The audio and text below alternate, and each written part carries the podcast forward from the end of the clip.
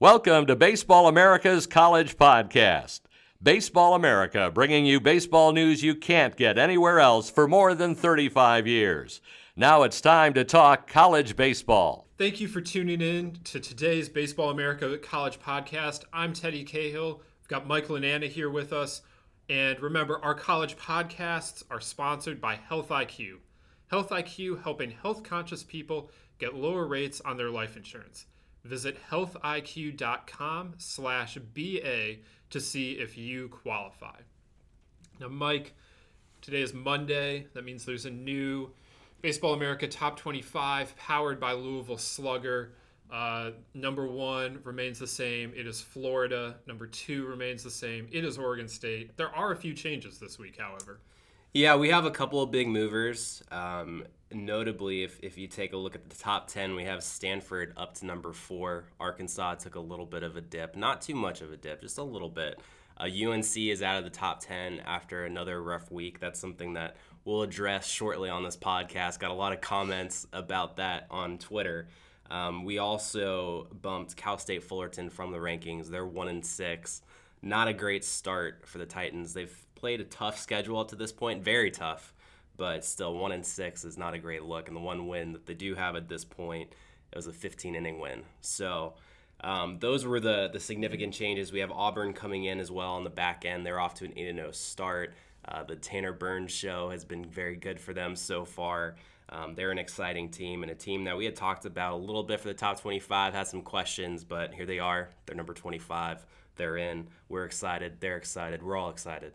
Um, so, but otherwise, this poll, uh, much like the first week, you know, we, are a little conservative the first couple of weeks just because you know it's a it's a small sample size. We're still kind of feeling things out, seeing who the best 25 teams are. Things are going to ramp up a little bit, and performance is going to be emphasized even more in these rankings as we get into some of these rivalry matchups and conference play coming up.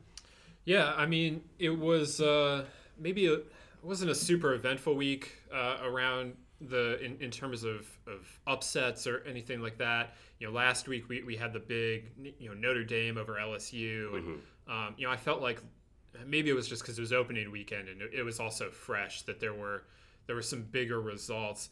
Um, you know, but we do want to talk real quick here about uh, Stanford. Mm-hmm. You know, mm-hmm. who uh, you know we came into the year ranking the Cardinal ninth. Uh, they moved up one spot after that opening weekend uh, sweep of Fullerton, and, and now they they jump up all the way to four, and you know they're looking really good. They're eight and zero. Oh. They're pitching really well. They have series wins against Fullerton and Rice, um, and it, has been a very impressive start here for the Cardinal. Uh, Dave Esquer's team is is looking really tr- stuff really tough on the mound. But Mike, I mean, I've been impressed offensively as well with what the Cardinal have done. Yeah, they look really stuffed on the mound, Teddy. they honestly do look stuffed. You know, I mean, they they have their pitching staff is overflowing with with stuffing. I guess is how I'm gonna save that. yeah, no, I mean they're they're firing on all, all, cylinders right now. I mean, obviously, you know Stanford, it's gonna be you're gonna look at the pitching staff first and foremost, and for, and for good reason, especially with Tristan Beck back and healthy this year. To say Beck back multiple times, that's that's tough to say. That is tough to say. But in any event, they're pitching really well and they are holding their own offensively, as you said. Uh, Brandon Wulff is off to a really good start for them. He's batting 462 up to this point, has six RBIs. Nico Hoerner, as we expected, has gotten off to a really good start. And Tim Tawa, someone that they had high expectations for, um, a guy out of Oregon, he's hitting really well so far, too.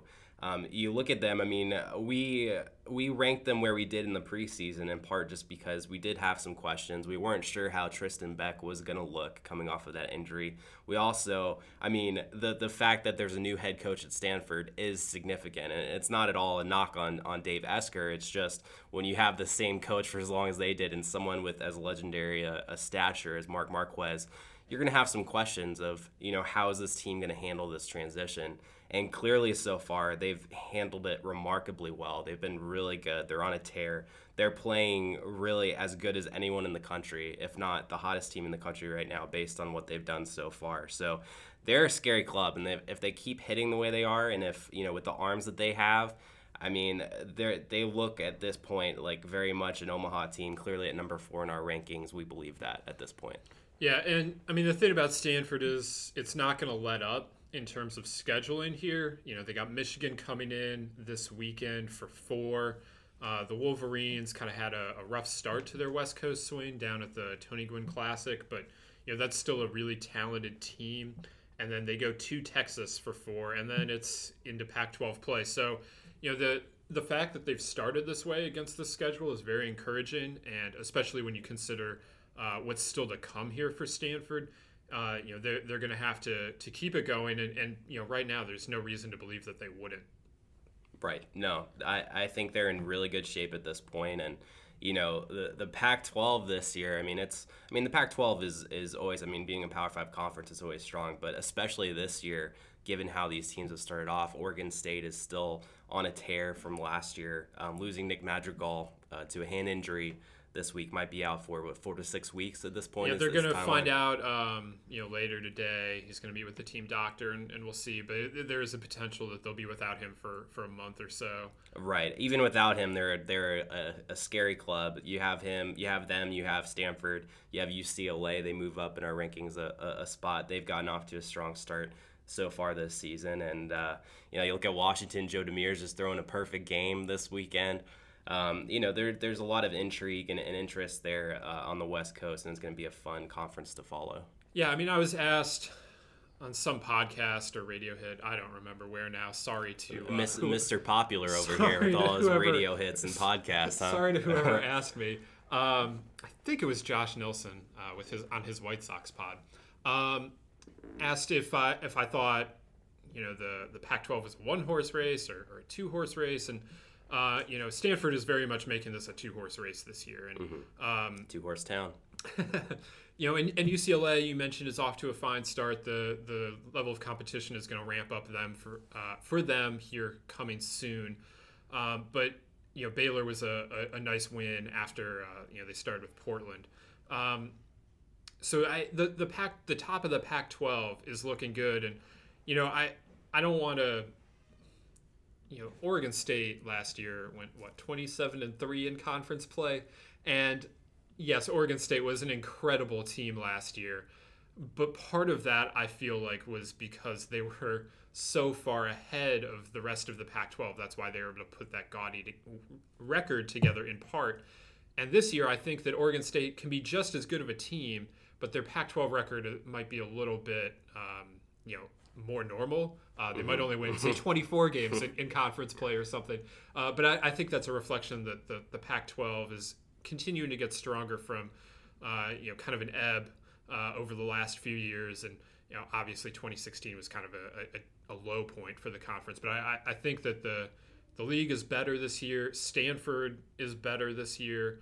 Um, you know, UCLA looks to be better, and, and Oregon State continues to chug right along with a five and zero week uh, out in Arizona to wrap up their, their time in Surprise. And I and I still like California as a as a sleeper in that league as well. And um, just a quick kudos to Jared Horn for for what he's done so far this season, given what he dealt with in the in the off season. He's gotten off to a very good start for them, and their team certainly with plenty of talent. Tanner Dotson, a guy who drew rave reviews this summer. So they're a team to watch as well. But yes, at the, at the top of, I would agree with you that the top of the Pac 12 beyond Oregon State certainly looks stronger and deeper than it did a year ago. And if, if Oregon State repeats that 27 and 3 record, I'll, it, I'll eat my hat. I, I don't think, I mean, that's not, I mean, you heard it here first. I'll, I'll do a Facebook Live. I'll just, I'll just eat my hat. I don't know how baseballism would feel about that. You're wearing a baseball I'll eat a, I'll eat a different, I'll eat a different hat. I, I don't have to eat this one. I'll eat a hat that I'm not as attached to but because this is a great hat. Um, but uh, not that anyone can see it right now. but in any event, let's let's move off of this and talk more yeah, about so, our poll. you know when we also when we look a little further into the the top 25 here.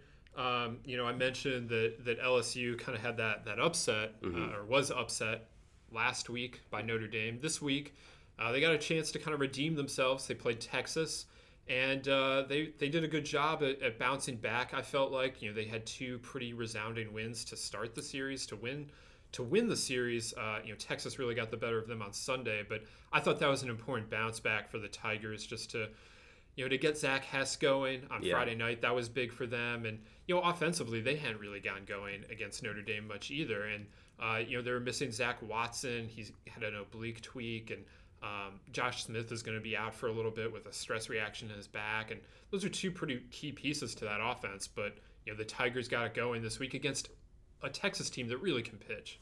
Oh yeah, no question. I mean, you look at Texas and their arms, and to see the the kind of offensive output that LSU put up. I know they're playing at home. I know they're in Baton Rouge, but still, uh, to put up double digit runs in those first two games against Texas's arms, that's that's really an impressive feat. And uh, there's no question to me that this was an emphatic statement from LSU and bouncing back from its opening weekend. I, I think there's no question that they probably had a little bit of a chip on their shoulder, if not a, a gigantic boulder on their shoulders after that opening weekend, given how fans and media react in, in LSU, around LSU. They hadn't lost an opening weekend series since 1999. I mean, they don't know what to do with that. Yeah, I mean it's it's uh, it's a big deal. I mean it, it's certainly uh, it stood out when that happened. So uh, for them to bounce back, I, I think uh, I think this was an important weekend for them, just in terms of their their psyche, I guess so to speak, because they did have a lot of turnover coming into this year, and, and that was really kind of a,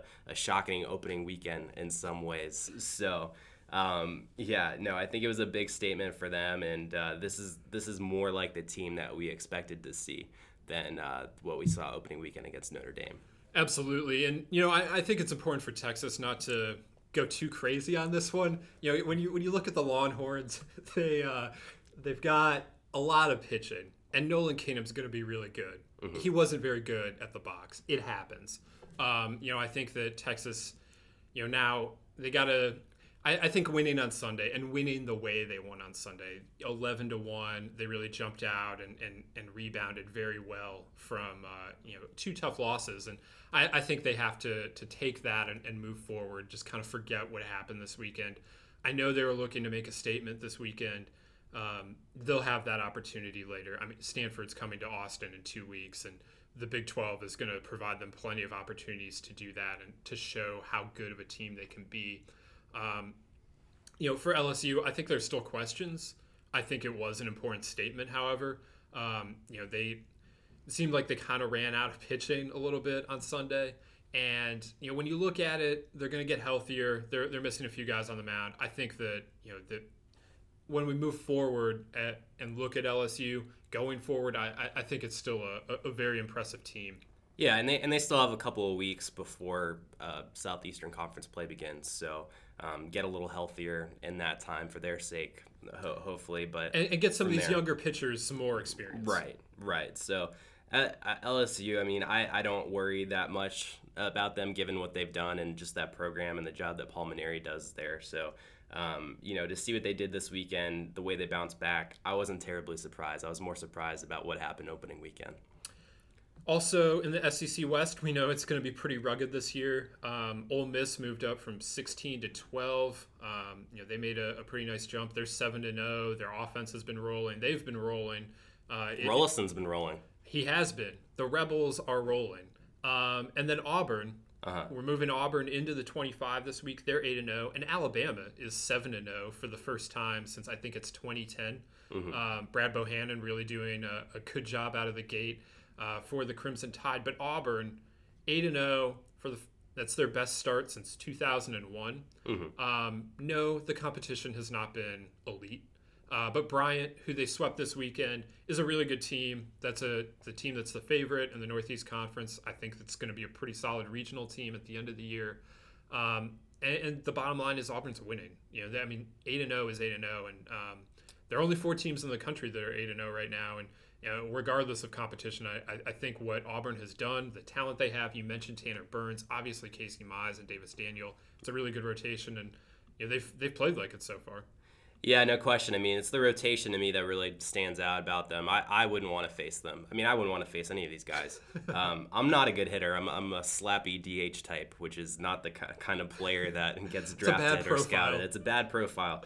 But in any event, uh, you know, Tanner Burns, I have his numbers right here.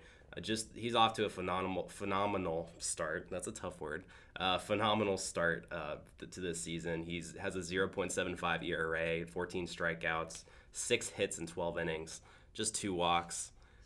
He's uh, that'll get the job done. So and then you have Casey Mize in that rotation as well, someone who drew a lot of buzz this summer and and someone who has excellent stuff in his own right. So it's uh, it's a scary group, and they're a, they're a talented team, and it looks like at this point it's all uh, all the pieces are coming together early on. So we'll see if they can keep it up as the schedule and the intensity ramps up a little bit. Absolutely. Um, you know, this on Tuesday they have a, a, pretty high profile game against South Alabama. Uh, mm-hmm. They're going out to Mobile, so they'll, they'll get on the road for the first time this season. And um, you know, I know it's midweek baseball, but that, that's going to be a fun matchup. And South Al a week ago uh, had played a really fun game against Southern Miss uh, in another top 25 midweek game, and you know they came out with a 10-9 victory in that. So um, it'll be interesting to see how Auburn goes and, and, and, handles the environment in Mobile. I know they're going to be fired up to, to see the Tigers come to town. Oh yeah, no. Uh, South Al's off to a solid start, and you know certainly a team that, that people shouldn't sleep on, and really the favorite in this matchup, given where they're ranked, and you know given the fact that they're they're hosting. So it's certainly one that we'll be paying attention to this week, no doubt. Absolutely. And now a word from our sponsor, Health IQ. Would you like to save money for being active and physically fit? Like saving money on your car insurance for being a good driver, Health IQ saves you money on your life insurance for living a health conscious lifestyle. To see if you qualify, get your free quote today at healthiq.com slash BA or call 1-800-549-1664 to talk to a Health IQ agent. Mention the promo code BA for savings. Now, Mike, um, we kind of ran through some of the, the bigger movers in the top 25. Um, we don't have a great title for this segment yet. That's something we're gonna we're gonna work on here. But uh, relative, we're, we're just gonna call this panic. Do I need Do I need to open the app? We, we, we might. Let's, I don't know. That's uh, that's up to you. We're, we're, I'm opening the app. Um. We're, we're, we're getting to North Carolina and Cal State Fullerton, two teams that um, we really like coming to the season. And is it time for that? Is it time for you to press the panic button? That's that's what we're going to talk about here. Um, so, UNC. Sorry, I haven't pressed this button in a really long time. If you remember our podcast from last year, uh, if you're a first time listener, you're probably wondering what's going on. Um, this is the panic button. Um, it, it's something I incorporated late last year um, as as the tournament time approached and we were monitoring monitoring you know teams' chances to get into the tournament a little closer. Um, we're going to bring it out a little bit early this year and, and see if we need to press it on a couple of these teams. Yeah, so we got UNC. They went one and four last week, which isn't good. It's not good. It's not great, Bob. They uh, they lost their series to East Carolina. Yes. Uh, they are now 0 and 3 at home not for the first time since 1962. Also, not great, Bob. So they're three and five, and this is a team that came into the year ranked number six. Uh, we really like the pitching staff there. Mm-hmm. Um, you know, I know that they've they're obviously lost three top 40 or top 50 picks last year, and, and Logan Warmoth, Brian Miller, and JB Bukauskas, but there was a pretty solid returning group uh, of hitters in addition to the uh, a really nice young pitching mix uh, led by Gianluca Dalatri and, and, and, Tyler Baum. Um, so far, that hasn't really panned out. They they went two and one last week at South Florida. They lost to Shane McClanahan. Uh, no shame in that, and you know, it, felt like they were in an okay spot coming out of opening weekend, but it just has not worked out that way this week. Yeah, well, I mean, you, you look at you look at their numbers so far, and you know the thing that is kind of alarming is offensively, other than Michael Busch and, and Kyle Datras, two players who I expected to take step forward this year. Um, you look at what they've done offensively, and it's not much. Um, they've they've really struggled with the bats up to this point and that was kind of for me one of their bigger question marks. I, I believed in the pitching staff, and they, they've had some struggles. Gianluca Dalatri, as you mentioned, I mean he he's given up 17 hits in nine innings. He's been hittable so far this year, which isn't what you want to see. Tyler Baum's been good for the most part. They haven't had Bergner as their Sunday starter, which is um, something that you know they had hoped to have or something that we had projected coming into this year. So be interesting to see you know what happens on Sundays going forward, but. Um, for me, I mean, looking at the offense, you need some of these guys, uh, especially some of these upperclassmen, um, you know, guys like Zach Hagan, guys like Brandon Riley, to get into a groove offensively for this team to be able to compete, especially in the ACC. It can't just be all pitching; they have to be able to hit a little bit too. I'm not ready to hit the panic button just yet on them on them because I do believe in the talent there, and I think a lot of it is just getting off to a tough start. I, I think um, you know we try not to be too reactionary uh, based on these these first couple of weekends of the season. We put a lot of work into our top 25, make a lot of calls, do a lot of research. We're talking with scouts, we're talking with a lot of people about these teams, and, and really trying to find the best 25 teams in the country. And this was a team, as you said, we thought very highly of coming into the season. We had them at number six for a reason. And while they're off to a rough start, while it's not the record we had expected to see, I, I don't, I'm not ready to change the perception we have of this team and, and totally just abandon ship after after two weeks. I think it's a team that still has talent, still has ability, and I'm not ready to push the button on them yet. Um, granted, if they come out this week and have a similar week, if they struggle, um, they, they have High Point uh, coming to town, and then they have Liberty this weekend against uh, former assistant coach Scott Jackson, their recruiting coordinator. He's coming to town uh, this weekend. If they struggle this weekend, then I think very likely we'll see UNC out of the 25, or at the very least at the bottom of it. But that's sort of my take on UNC right now. If they win one game again this week, they're gone. Um, yeah, I'll say that right now. You know, I was at, I was there in, at the Bosh yesterday for uh, for the finale, and um, you know it started off okay uh, for for UNC. You know, it was scoreless through three. Rodney Hutchinson and, and Chris Holba were kind of matching zeros. Um, you know, neither offense had a whole lot going, and then East Carolina got to Hutchinson and you know, they scored a couple runs. Brett Daniels comes out of the bullpen, kind of puts out the fire for a little bit, but he'd already thrown two innings on, I believe, on Friday night. I believe it was two innings. You know, so I don't know how much length he had left in him, and he didn't last. Like he lasted about an inning and a third, I think it was, and from there, there was really nothing in that UNC bullpen. You know, they tried a lot of arms, and they had no answer for for ECU's offense, and um, it was just a, a an abysmal day all around for North Carolina. There were hokey plays that um, you know you, you just don't see on a baseball field that you could tell it wasn't really their day. Uh, but they do. Was need... that a knock on Virginia Tech? Hokey place. I was, I was. He confused me for a second. that was that was not. It's a not knock that's on, not very polite. that was not a knock on the folks at Blacksburg. Um, but you know they're going to have to find some more. You know it, it feels crazy to say that they need more options in the bullpen when you know you have J- Josh Hyatt at the back end and, and Brett Daniels and as long as Bergner's pitching in the bullpen, you know those are three premium arms. They're going to need to find a little more. Uh, you know whether that means they find a, a, more reliable Sunday starter, whether that means that a couple other arms step up in the bullpen. I don't know, but um, they're going to need a little more, and obviously they need to hit better. Um, you know, you mentioned Bush and Datras are the only two that are hitting at this point, really. Ashton McGee needs to hit better than he is too. Ashton McGee's two for twenty. Brandon Riley's three for twenty nine. I mean, he has drawn nine walks at least, but yeah, it's uh, it's going to need to improve, and you know they have this week to improve it. Yeah. And then they play Louisville to start ACC play. So this has to get right in a hurry, otherwise, um, you know, North Carolina is going to really find themselves in a bad spot as conference play begins. On on the flip side to this as well, you have to give some credit to ECU. Um, they're a good team. They're a team that we had discussed for the top 25 coming into this year, and, and someone certainly that will continue to monitor as the season goes on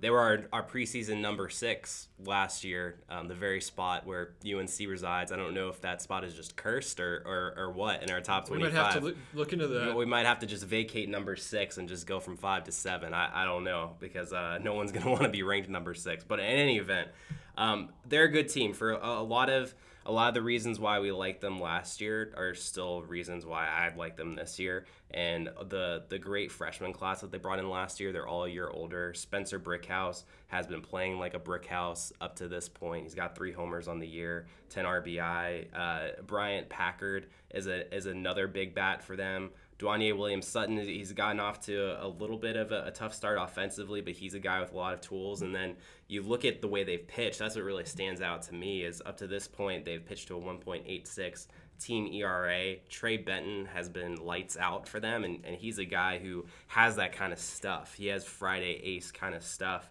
And uh, behind him, I mean, Jake Agnos, he's been a little shaky, but he's a guy that I like um, in terms of his tool set on the mound and their bullpen. I mean, I'm just looking at their bullpen stats to this point, and I mean they have they have here six or seven guys who have pitched multiple innings and have yet to give up a run. So that's uh, obviously that's probably not sustainable going forward, but it's still that's that's the kind of bullpen depth and the kind of showing you want to see from your bullpen that obviously UNC didn't display this weekend out of the pen. So ECU is off to a very good start. They did certainly earned some consideration for the top 25, and they're one of probably in the, in the handful of next few teams in, given what they do going forward.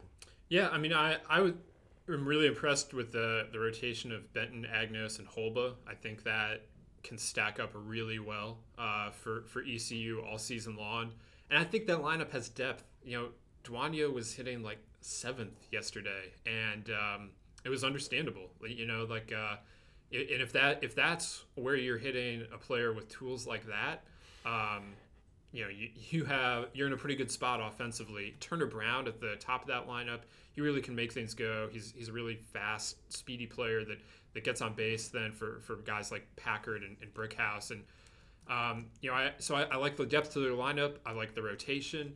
Um, you know we obviously believed a lot in the the coaching staff last year and you know, as bad as last year was at ECU, they still made the championship game in the American tournament. You know, and I, I really felt like that was a testament to that team and to Cliff Godwin and his staff. And, um, you know, so we're going to be keeping a close eye on them going forward this weekend. They've got the LeClair Classic.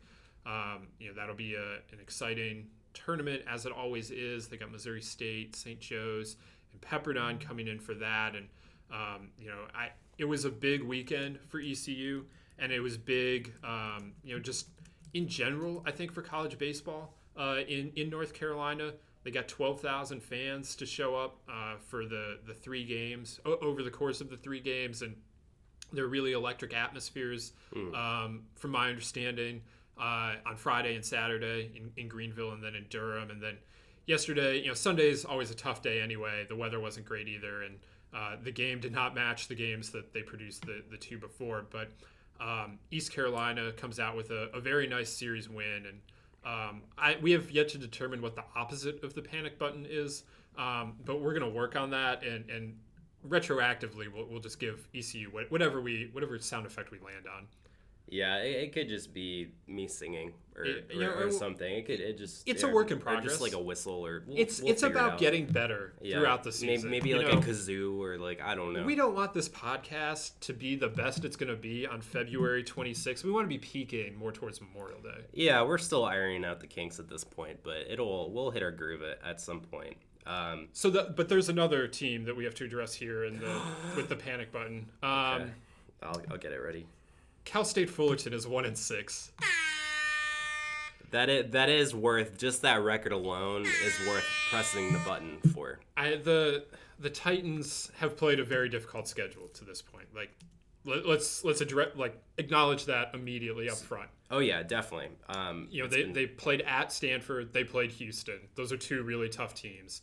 Um, but at some point you got to win games and you know their their one win was a two to one win in 15 innings on Friday night. Uh, they were winning one to nothing going into the ninth, and Brett Conine, their you know very reliable closer, um, you know gave up a, a run, and um, you know the Titans were able to pull it out, but they haven't been pitching particularly well. Um, I think it's they've given up 38 runs this season already, uh, and then offensively, of course, Fullerton is is still kind of finding its form after losing some some key pieces last year.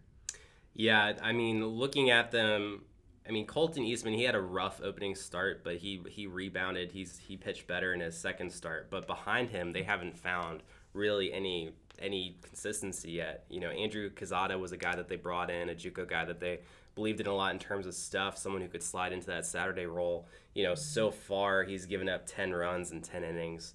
Um, not a great start. They haven't found a, a strong Sunday option yet either.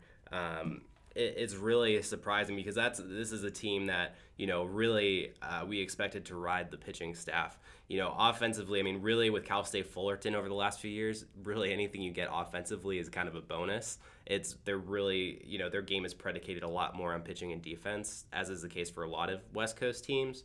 Um, and, and you know they've actually, I mean, hit well, they haven't hit great, but they they have scored they, some They runs. have scored some runs. Uh, you know, Ruben Gardina is a guy that they're really depending on offensively. Has been has been solid so far. Um, but it, is the, the pitching that is is raising the red flags at this point, and is a reason why I just I just press the button again. Uh, I'll press it again because I enjoy I enjoy pressing the button. It's it's not it's not an expression of how panicked I am. It's it's more just me enjoying pressing it. Um, but yeah, they need to straighten things out in a hurry, especially on the mound. Um, starting one and six is is never good, uh, clearly, and um, you know things aren't going to get any easier for them. They do schedule tough, and the, and the Big West is a, is a tough conference. It's, it's Well, you know, honestly, I'm ready to press the panic button on the Big West as a whole. They're 27 and 34 as a conference right now, and um, you know, we talk a lot of times uh, about Big West teams, RPIs, and um, how how they struggle in terms of that, how it can hold them back in terms of hosting and national seeds. Like Long Beach State was a team last year. You know, I very strongly felt like they were one of the eight best teams in the country, but they never really had a shot at being a national seed last year because um, you know their RPI just wasn't there. Fullerton, uh, you know, their, their RPI wasn't great, and Cal Poly. Um, you know, I mean, I get, I guess the overall record was the larger concern there, but you know, they didn't have an RPI last year, and it's an issue. And this is part of the reason why. Uh, I mean, there are more structural reasons going at place here, but you know, as a conference, you have to win games early so that then you know you're everyone has a improves their RPI, has a better record, and then it kind of all feeds off each other. gives you kind of a higher floor. Yeah, going and into it, it. and it just it means that that you're you're you're feeding off each other's early season success. Well, they haven't had that success yet, and there's still time to make it up. You know, again, we're in week two. The conference as a whole has not started well. The teams that we thought would be really good have especially not started well in terms of records. Beach is two and five. Fullerton's one and six. Cal Poly's been okay. Santa Barbara has not been good. Um, so, you know, in a few months, when we're talking about RPIs, especially in the Big West, um, and we're talking about how they're not looking exceptional, this is going to be part of the reason why. And you know, it, it's unfortunate, but you know, these these early weekend games, you know, they they really matter. And um, you know that Fullerton and Long Beach are doing what they what we want to see teams do. They're scheduling really really tough, but if you don't win those games, um, you know it, it it does help just taking the field against Stanford against TCU. Uh, you know it helps, but it's uh, it's definitely not where you want to be if you're if you're Long Beach and Fullerton, two super regional teams from a year ago. Obviously, Fullerton went to Omaha too, but you know those two teams have a total of three wins so far. That's that's not where those teams are used to being at this point. No, it's certainly a bit surprising, and uh, you know, at, at, this point, it's it's really tough to foresee how that conference is going to shake out. I think it's it's going to be a lot of teams kind of beating up on each other, um, as it typically is, and you know, a, as you mentioned, because of this this stretch to start the season, that this these struggles. I mean, it's something that you know, come tournament time, and it could very well impact how many bids they get. You know, going into the the, the field of 64. So. Uh, it's it's definitely uh, my fingers hovering over the panic button um, as far as the Titans go and as far as these Big West teams go. Um, we'll see what happens going forward. I, I do think Cal State Fullerton does have the talent on the mound to be able to piece this together, but obviously we have to start seeing it. Um, it hasn't been a good start so far. There's no question about that. You know, and like we did uh, with with North Carolina, we do have to give credit to Houston here as well. Um, mm-hmm. That's a that's not an easy trip. You know, they're they're going out, they're playing at Fullerton. That's a tough place to play. They come out of it with a couple wins after losing a really tough game on Friday night. Trey Cumbie pitched really well, gets a no decision. Um, you know, but this is a this is a Houston team that, that we like a lot. Um, you know, that's kind of on the edge of the top 25, just like East Carolina. Uh, the American looks really tough when you consider Central Florida and Connecticut are already in the 25, and we're talking about East Carolina and Houston, and um, you know, in another week, um, either one or both of them could be in the top 25. It's a big week coming up for Houston at the Shriners College Classic. Um, you know, they can really make a statement. They're playing three SEC teams there. East Carolina, like we already mentioned, has a a, a strong weekend ahead of it as well. Um, and this weekend in general, looking ahead a little bit now, um, it looks it, you know week three is a, a really strong week in college baseball typically uh, because it's um, you know after this week most conferences still have a week to go before conference play starts. So it's kind of a week where you can load up with a, a, tough non-conference series and then still have a weekend to, to regroup before you start conference play. And uh, you know that means we've got Clemson South Carolina this weekend mm-hmm. we've got the the Shriners College Classic which is uh, another strong field we got the Dairy Queen Classic up in Minneapolis which is a Big Ten Pac-12 challenge kind of a fun deal there um, you know Long Beach and Ole Miss like I mentioned uh, it's a it's a pretty good group. Uh, Mike, I know you're excited for for Clemson, South Carolina, and Clemson had a really nice weekend this weekend, uh, sweeping Dallas Baptist. Yeah, I mean that's a series win that's going to look good later on this year because DBU is a, is a team that we have a lot of respect for, a team that the, the last few years, I mean under Dan Heefner has has really flourished and produced some great prospects as well from a draft perspective. Um, I'm looking at you, Chance Adams, with the Yankees. Um, but it's all over the place. Yeah. Their relievers are incredible. Yeah, they yeah no they they've their arms. I mean they they have arms for days. But in any event, yes, uh, this weekend was a big sweep for Clemson. They're coming in hot, and South Carolina's gotten off to a very good start as well uh, under Mark Kingston, their new head coach. Obviously, as as South Carolina and Clemson fans know, uh, the weekend. Uh, the rivalry weekend is a little bit different. The atmosphere is different. The feeling is different. The stakes feel different it's just an all around. It feels like a playoff series in March. So I'm excited for it. I've been going to it every year for the last few years now. Um, it's always a fun time, always entertaining games. Um, generally, you know, marathon games, games that drag out for a, for a little while. But um, you know, certainly, you know, the fact that they play it at three different venues, um, you know, a home and home, and then a, a, a neutral site at uh, the the home for Greenville, the Red Sox uh, minor league affiliate. Um, it should be a lot of fun. I'm looking forward to it, and I know uh, you're traveling as well this weekend to a, an exciting field. Yeah, I mean, I, I, briefly mentioned the the Shriners College Classic there. Um, you know, going back to, to Minute Maid Park in Houston, and, and this year we got uh, Kentucky, Vanderbilt, Mississippi State, Houston, Sam Houston, and Louisiana Lafayette all coming in, and uh, so four of those teams were super regional teams last year. Um, and uh, it's going to be a, a, really strong group, I think, and uh, you know, kind of a fun format. You got three SEC teams playing three um, mid-major programs. I hate to call Houston a mid-major, um, but for lack of a better word, three non-power five programs. I guess that's. Uh, I, I, guess the best term for it, but it, it's going to be a good weekend. I think there's going to be a lot of pitching down there.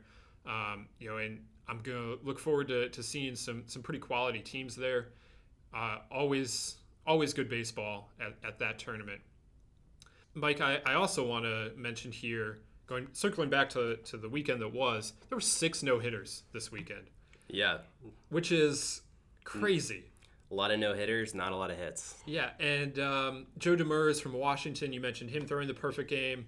We got five other no hitters, so we got no hitters at um, Stetson, Hofstra, Jacksonville State, McNeese State, and North Dakota State.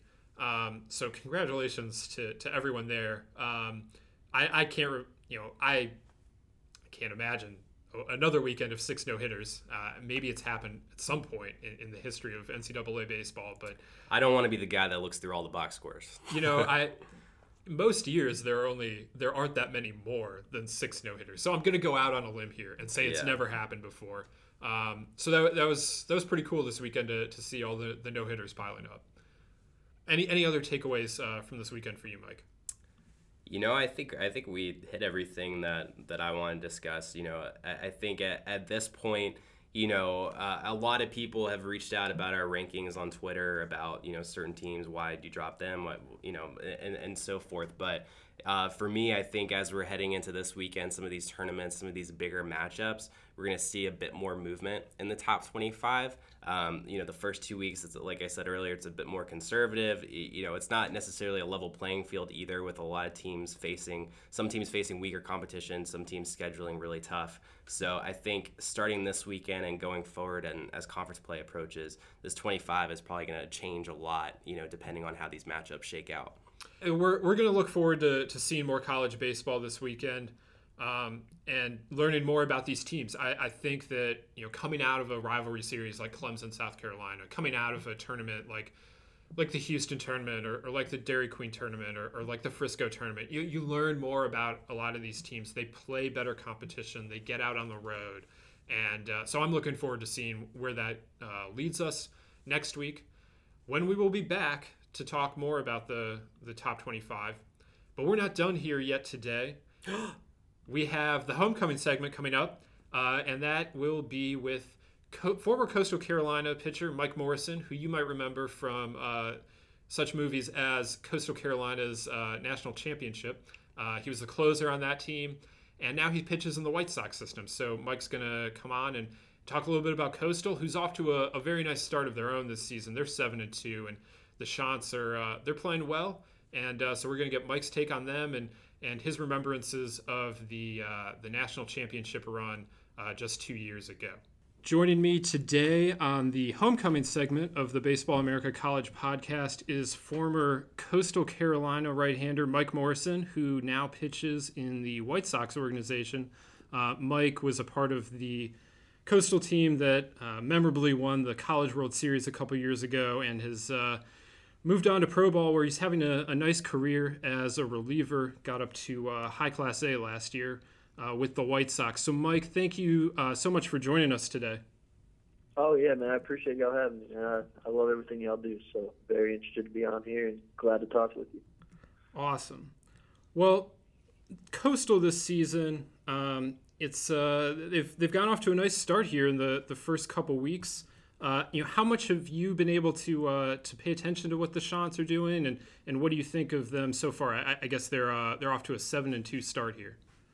Oh yeah, probably should be. I mean, I would say nine and zero. Oh. They they played really bad in those two games. I don't think they've actually lost the game. They pretty much beat themselves there. But yeah, I mean, like like I talked about whenever I was there, you we built relationships there with those coaches. Man, I'm still on the phone with Gilly once a week and Coach Kevin Schnall and I talked to Coach Thomas, the pitching coach there, for about an hour and a half today. So they're, I mean, they're young. They got, I mean, a lot of really good freshman arms down there, and they got the Jason Bilous kids, who, I mean, he's top five round guy. I mean, up, up upper 90s righty, and I mean, they they got a chance to be really good. Just build some experience early. And I mean, I thought they would, if anything, get off to a slow start and kind of grow. But they've been the older guys have been rallying them early, and these they got two bullpen freshman arms, man. That I'm they I wouldn't have got innings if they were there when I was there. So it's very it's very interesting to see, and I mean they do a great job recruiting.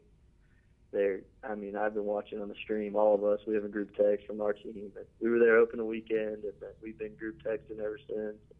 Heck, Gilly's letting them play a little bit. He ain't been playing as much small ball down there. It's starting to get us a little upset watching on on TV. We see a guy at third with less than two outs, and he's not safety squeezing every time. We're like, what the heck's he doing? But no, it's it's exciting, man. They they got a chance to be pretty good. Um, transition from the Sun Belt last year was a little tough on them, but I think they'll have a better chance this year with travel and all that stuff.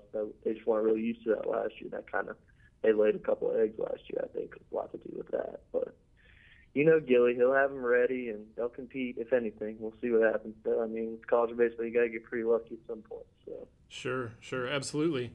I was down there on opening weekend as well, and you know I was pretty impressed with uh, with how the pitching staff looked out of the gate. I mean, it, it looks different now. I mean, uh, you know, most of the the core from that 16 team has moved on. Obviously, Beckwith and, and Cunningham last year, and um, you know you the year before. Um, so it looks a little different now, but like you mentioned, the, those young freshman arms, uh, McCambley and, and Peavy House are, are really coming on strong, and uh, Bilous and Hopeck kind of at the front of that rotation. I mean, it I it, it seems a, like I don't want to say more talented, but um, you know maybe it is oh, a little toolsier than. Say, uh, heck, heck, you can say that, man. We were we were you remember we were five deep when we were. I mean, not to be disrespectful, we only used five guys when we were there in Omaha and stuff, and most of the postseason. I mean, T's Coach Thomas is running out lefty after lefty that are upper 80s. One of them's low 90s. I keep calling them. I can't keep up with who's who because they all look like they have the same stuff. But I mean, good arm side fastball and a good breaking ball off of it. And I'm just, they brought in the kid his first outing yesterday, and he was, I mean, 87, 89 lefty. We would have, I mean, you don't know what we would have done to have that when we were, when I was there. But I mean, they got, I think they they really did bring in a really good class. And Veneziano too is very good on the lefty starter. I think he's been on Sundays right now. He's good too. And the PV House and McKinley kids, I don't know how they got. I mean, how those guys didn't get drafted in the higher rounds. I guess they must have really grown up this fall. But heck, if I was a scout and I saw those guys in high school, I probably would have gave them a chance. But those breaking balls those kids have, but. I don't know. It's exciting to watch, and he's got a lot of weapons down there. He can mix and match, and I know Gilly likes to play matchups a lot, so it's very, it's exciting as anything. So, and no Bobby Holmes this year either. He's having Tommy John or Austin Kitchen. Back. Yeah, Kitchens too. ACL injury, freak accident in the in the weight room. Unbelievable, golly. But I mean, stuff happens. The kid works his butt off, but yeah, I mean, it, I think it's good too because they're all so young. They have to feed off each other and work together. I mean, you see one of your freshman buddies succeed, you're like, oh heck, if he can do it, I can go out there and do it. And they're all chomping at the bit to get out there. They seem, I mean, I've, I've, I mean, I have pretty good relationships with a couple of them, and they seem like they're just scrappy, just grateful to be there, and they're they they really give give a lot and very grateful to be in the program. That's that's hard to find these days in college baseball. You get a lot of guys that are a little too grateful to be there, and they don't they don't continue to work their butts off when they get there. These kids are scrapping and chomping at the bit to be the next team there, so they're they're real exciting to watch. I mean, that's kind of the coastal way, right? That that's kind of the. That's what I'm saying. Yeah, that's what it's just still sometimes you now that you we kind of they build it to a decent little power and people know who they are.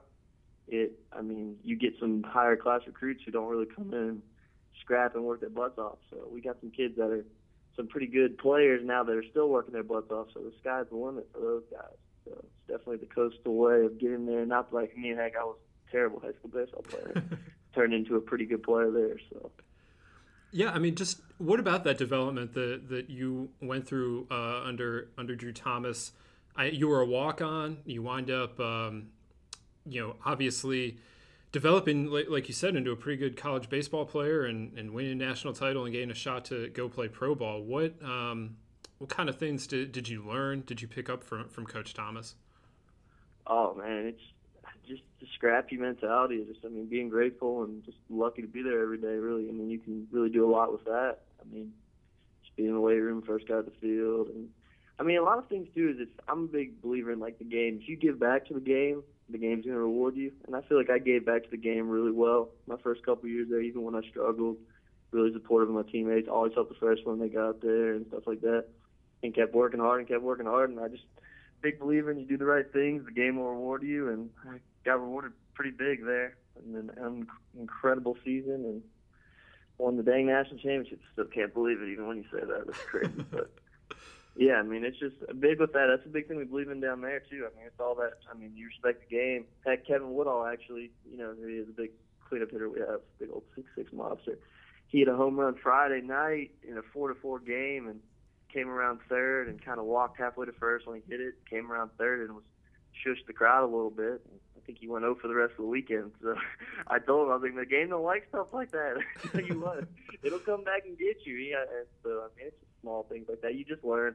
It's not just baseball; it's just everyday life things. And I mean, just T T's a guru. He's I was down there throwing a bullpen last open weekend. I threw on Monday morning. I want to say, yeah, and he was doing some drill, with holding a football in the left hand and throw. I don't know, but and it got me straightened back up, and it worked perfectly. So the guy keeps researching, and even Schnall too. They always find something new to do. and can really find things that work special for different players. So I love those guys. I heck, I would love to work alongside them one day if the career doesn't work out. Or I mean, just very interesting. You see how much they love it, man. That's that's the crazy part about it. It's just they, I mean, the energy they bring every day, and just how much they care for the kid. I didn't think T could ever replace the group that we had, and I walked down there and I see all these fresh. I'm like, all right, you did it. You got all these nice, new, perfect kids. Heck, I thought we were special, but I think I like these kids better than I like my own teammates. So. It, it really is incredible the way that they recruit there. I mean, it's a really special staff. Obviously, it starts with Gilly. Uh, you know, what kind of tone does he set uh, for, for that whole team? Oh man, it's just a grinder mentality. I mean, no matter he's going to bring in a certain amount of guys, and heck, if you're on a 100% scholarship or 70%, or I mean, you know, college baseball, there's a lot of walk-on guys that have to contribute, and low scholarship guys. All that's thrown out the door when you get there, and the best players are going to play. And heck, if, I mean, we had when we won, we had two, I think, two full scholarship kids that didn't even step on the field in Omaha. So I mean, it's just a matter of playing the best players and doing the right things. And I mean, if you're a parent out there and you're sending your kid to college, I think that's the way I'd want my kid to do it. I don't want nothing handed to them, you know. I want my I want my kid to have to go earn something. I think that's what makes you a really good player. I mean, you know, Gilly. I mean, y'all seen his interviews and stuff. I mean, he's getting a little soft on us late in his career. He's getting a little too nice, but he's gonna make. He's gonna get the best out of you every single day, no matter what it is. Whether it's watching video or anything you do, he's gonna make sure you're tuned in and locked in, or he's gonna get you. So it's it's he's a, he's a special old man. I'm very very proud to have him in my life. So. He's a rock star, no doubt. Oh man, rock! Oh god, you don't even. I mean, you see a very toned down. It's more so in that tunnel. If you could see him in that tunnel, that's even crazier. Oh god. nah, he's much better now. I actually get I get a little bad at him now. He's getting a little soft on us in his old age. I'm like, hey man, turn it back up. What are you doing? There's a couple. There's a lot of a lot of personalities on the coaching staff. You got to be the way you are to make everything work here. So tone it up. Start yeah, but nah, he's doing great. He's he's come to um a lot of changes in his life, and he's he's maturing. Uh, not maturing. I mean, obviously he's an elder and very great guy, but he's he's learning a lot from everything he's gone through in his life, and it's it's really cool to see the transformation he's made as a as a man. And I, I God, look at it. if I could be half the man as that guy one day, I'm going to be very lucky. tell you what. He's uh, he's had an incredible career, and I, he's a he's a great person as well. Um, oh yeah.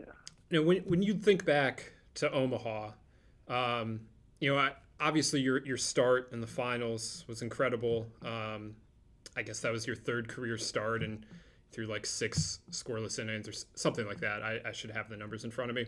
Um, but you, uh, you know, what, what, do you think about when when you think about that that World Series experience? Oh, I mean, it's. I was there watching last year with um, Dane Dunning, who went to Florida. I mean, I mean, you're a junkie, you know. But he went to Florida, and then we were watching Florida last year. We were just in locker rooms in the minor leagues, giggling on how much fun it is. You just feel like, I mean, I'm a huge Laker fan. I, mean, I felt like I was Kobe Bryant down there. Cameras are on you. You get interviewed every game. I'm just trying to be as cool as possible, not below it, be giggling like a little kid. But you got to just enjoy it, and it's. I mean, it's definitely a place that I mean, I'll I'll never experience anything like that ever again. I actually just proposed to my girlfriend, and I was telling her kiddingly, obviously, but I was like, yeah, honey, this is the second best day of my life, I guess. Given the first was down there, obviously, but no. Nah.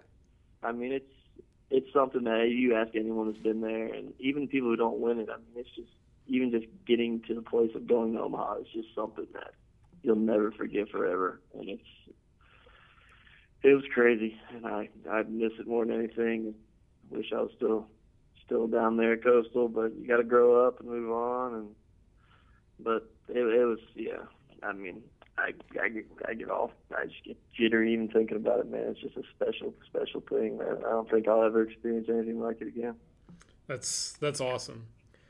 When you, you mentioned that, that you have a group text with uh, with your former teammates, how much how much do you guys talk still and, and, and reminisce, or do you ever reminisce? Oh man, I mean, every, I mean, it's just all comparable. Like even this year with Seth Lancaster and Kevin Woodall, we compare those guys to. I mean, Connor Owings and Zach Remillard. If you can get like we kind of not that we had the mold, but if they can follow somewhat of the mold of what we did, I mean, being able to bunt, move the baseball, getting runners in with less than two outs at third, that was something that, I mean, as a pitcher, I didn't really, I obviously didn't do anything to help with that, but it was just an art to watch those guys execute at the plate with less than two outs a guy out there.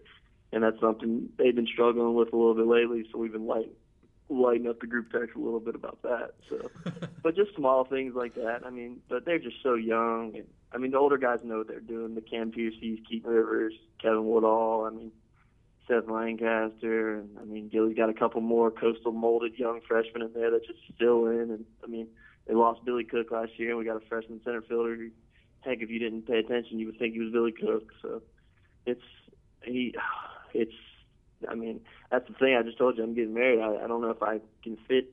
I can have 27 groomsmen. That's my biggest problem here. Is like, I can't really narrow it down. My fiance is lighting me up, but I don't really. I mean, you know, they're just it's a bond that I'll never lose, and I'm just super grateful. And yeah, and Tyler Chadwick's the worst one about it, man. He's because he coaches football down there now, Right. And he lights and he goes every game and watches on video. And he's still pretty close with the team and stuff because he's there every day, right across the street.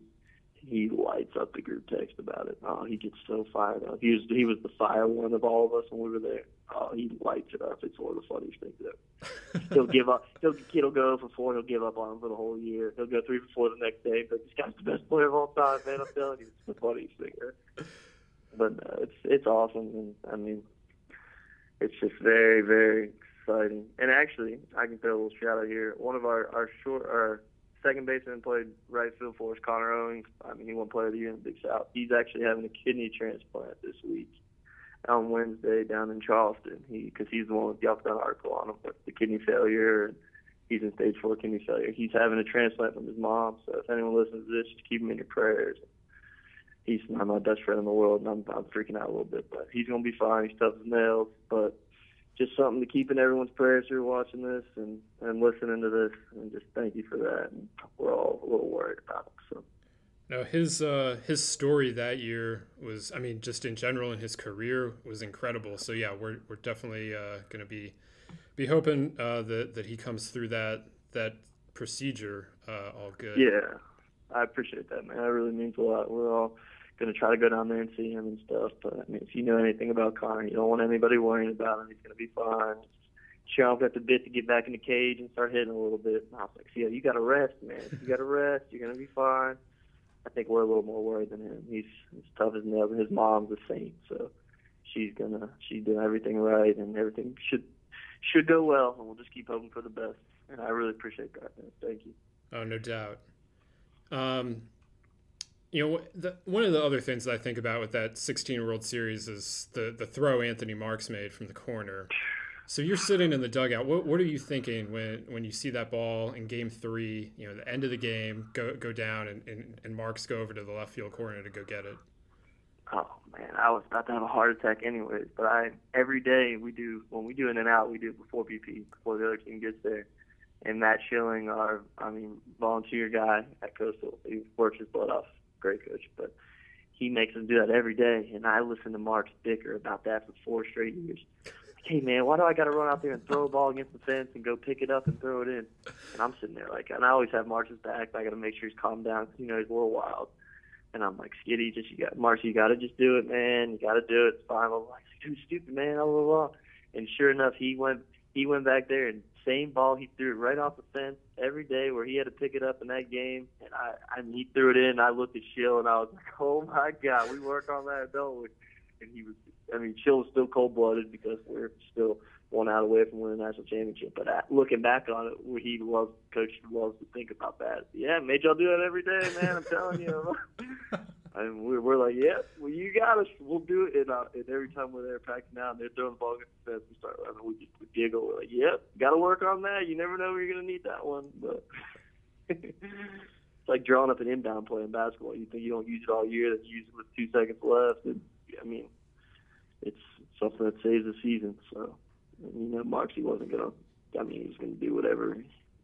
He went straight bare hand, threw a flying rocket to Paez. And, kind of wish that guy would have went though, because if I would have thrown him out, it would have been a lot less stress. We wouldn't have to deal with that last batter going, oh golly. Uh, it was it was an incredible play, and I remember um, I'm almost positive it was you in, in a press conference there talking about the the first time you, you remember seeing Anthony Marks and, and he was in the batting cage and um, he was wearing jorts uh, as I recall. Is, oh, is, is that right? Oh, basketball jersey and jean shorts, just living it up. We're like, oh god, Gilly, what do you? And we didn't know Gilly by then. We're all still scared. We're like, the heck is this kid? They just let people come hit in the facility randomly, just random students are in the hit facility.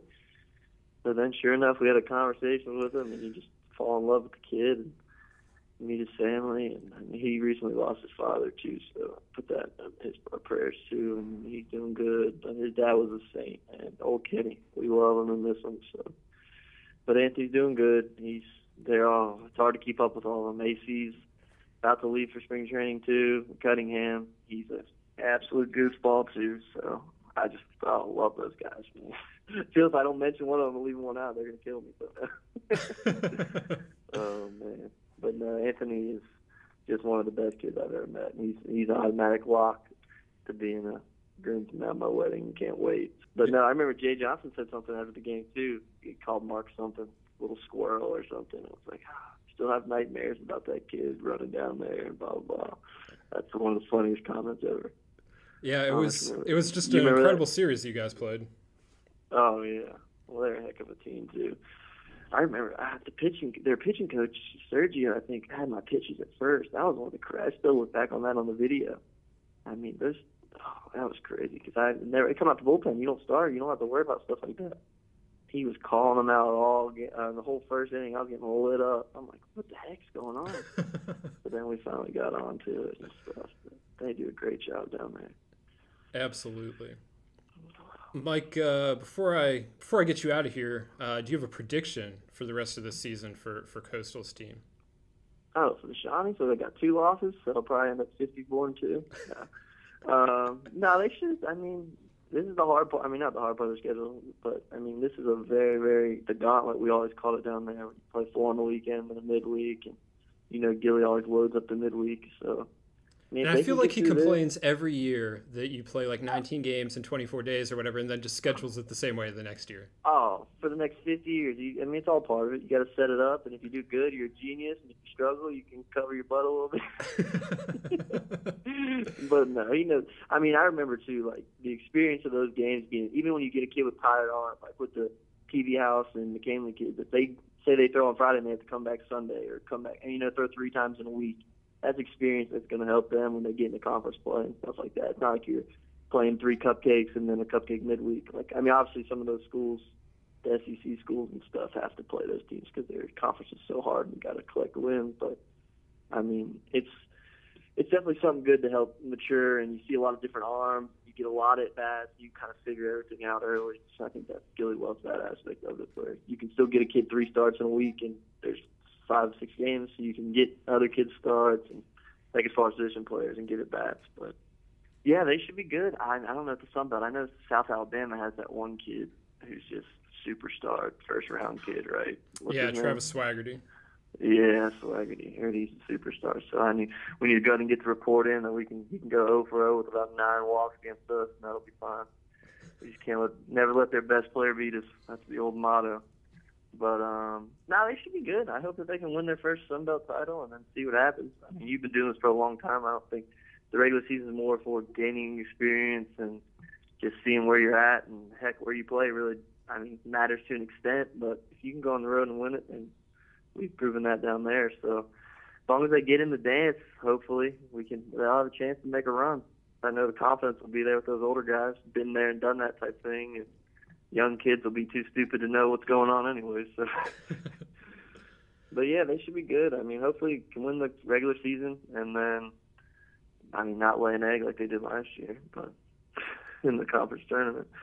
But they should be fun. You know, have them ready, and T and Schnall are on the same page. And I'm excited. I really appreciate you coming on uh, to to join us here on the the Baseball America College podcast, Mike. Oh yeah, man. Anytime. Thank you for having me. All right, that'll do it for us today. Thank you again to Mike Morrison for joining us. Thank you, Mike. Um, we've got a Different Mike. different Mike, Mike Lananna here. Uh, you can follow him on Twitter at mlananna. I'm at Ted Cahill. Uh, we'll be posting more content there and over at baseballamerica.com all week uh, through the weekend. And then next week, you can find a new top 25 and you'll have something new to yell at us about, or we'll have a new aggrieved fan base, I, I suppose. Bring it on. So we're looking forward to that. Uh, always enjoy the uh, the back and forth here in the early season as uh, as we get going here. Um, and thank you for tuning in to today's Baseball America College podcast. Our college podcasts are sponsored by Health IQ. Health IQ helps health conscious people get lower rates on their life insurance. Visit healthiq.com/ba to see if you qualify. This concludes our program. Want more in depth baseball coverage? Be a better fan. Visit baseballamerica.com to get more comprehensive baseball coverage.